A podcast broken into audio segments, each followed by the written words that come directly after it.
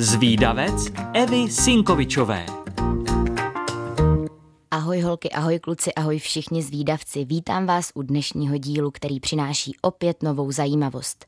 Víte, kdo byli naši prezidenti? Určitě vás neminulo, že právě teď v lednu 2023 volíme nového českého prezidenta. Naším aktuálním prezidentem je pak Miloš Zeman, ale znáte také jeho předchůdce? Miloš Zeman byl zvolen do úřadu v lednu roku 2013. O pět let později byl zvolen po druhé a nyní volíme jeho nástupce. Byl prvním prezidentem, který byl zvolen přímou volbou. Ta v roce 2023 probíhá po třetí.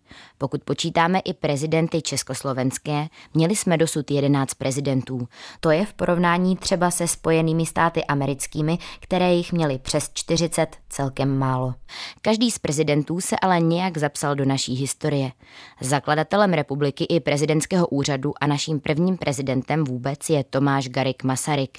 Prezidentem byl 17 let, díky zákonné výjimce byl totiž zvolen čtyřikrát.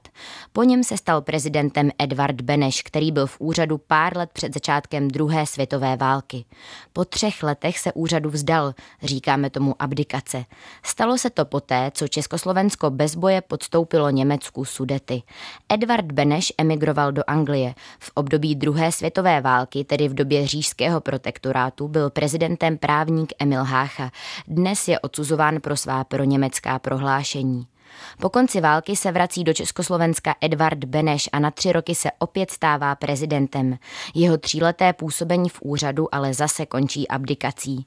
V roce 1948 se stává prezidentem hlavní představitel komunistického převratu Klement Gottwald. Jeho vzorem byl Sovětský svaz a během jeho působení v prezidentském úřadu se pronásledovali ti, kteří nesouhlasili s komunistickým režimem.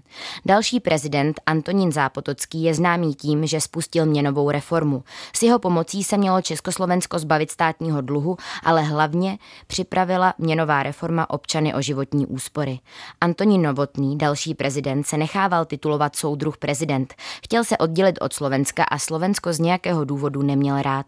Dalším prezidentem byl Ludvík Svoboda, který se ujal úřadu ve dnech sovětské okupace a po něm přišel Gustav Husák, Prezidentem byl 14 let. V období jeho prezidentství se začaly ve velkém stavět panelová sídliště a přišel takzvaný baby boom. Rodilo se hodně dětí.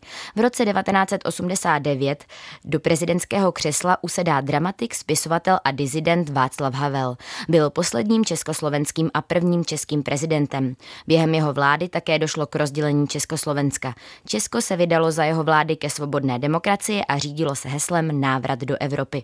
V roce 2003 se se stal prezidentem Václav Klaus a byl také posledním prezidentem, který byl zvolen nepřímou volbou.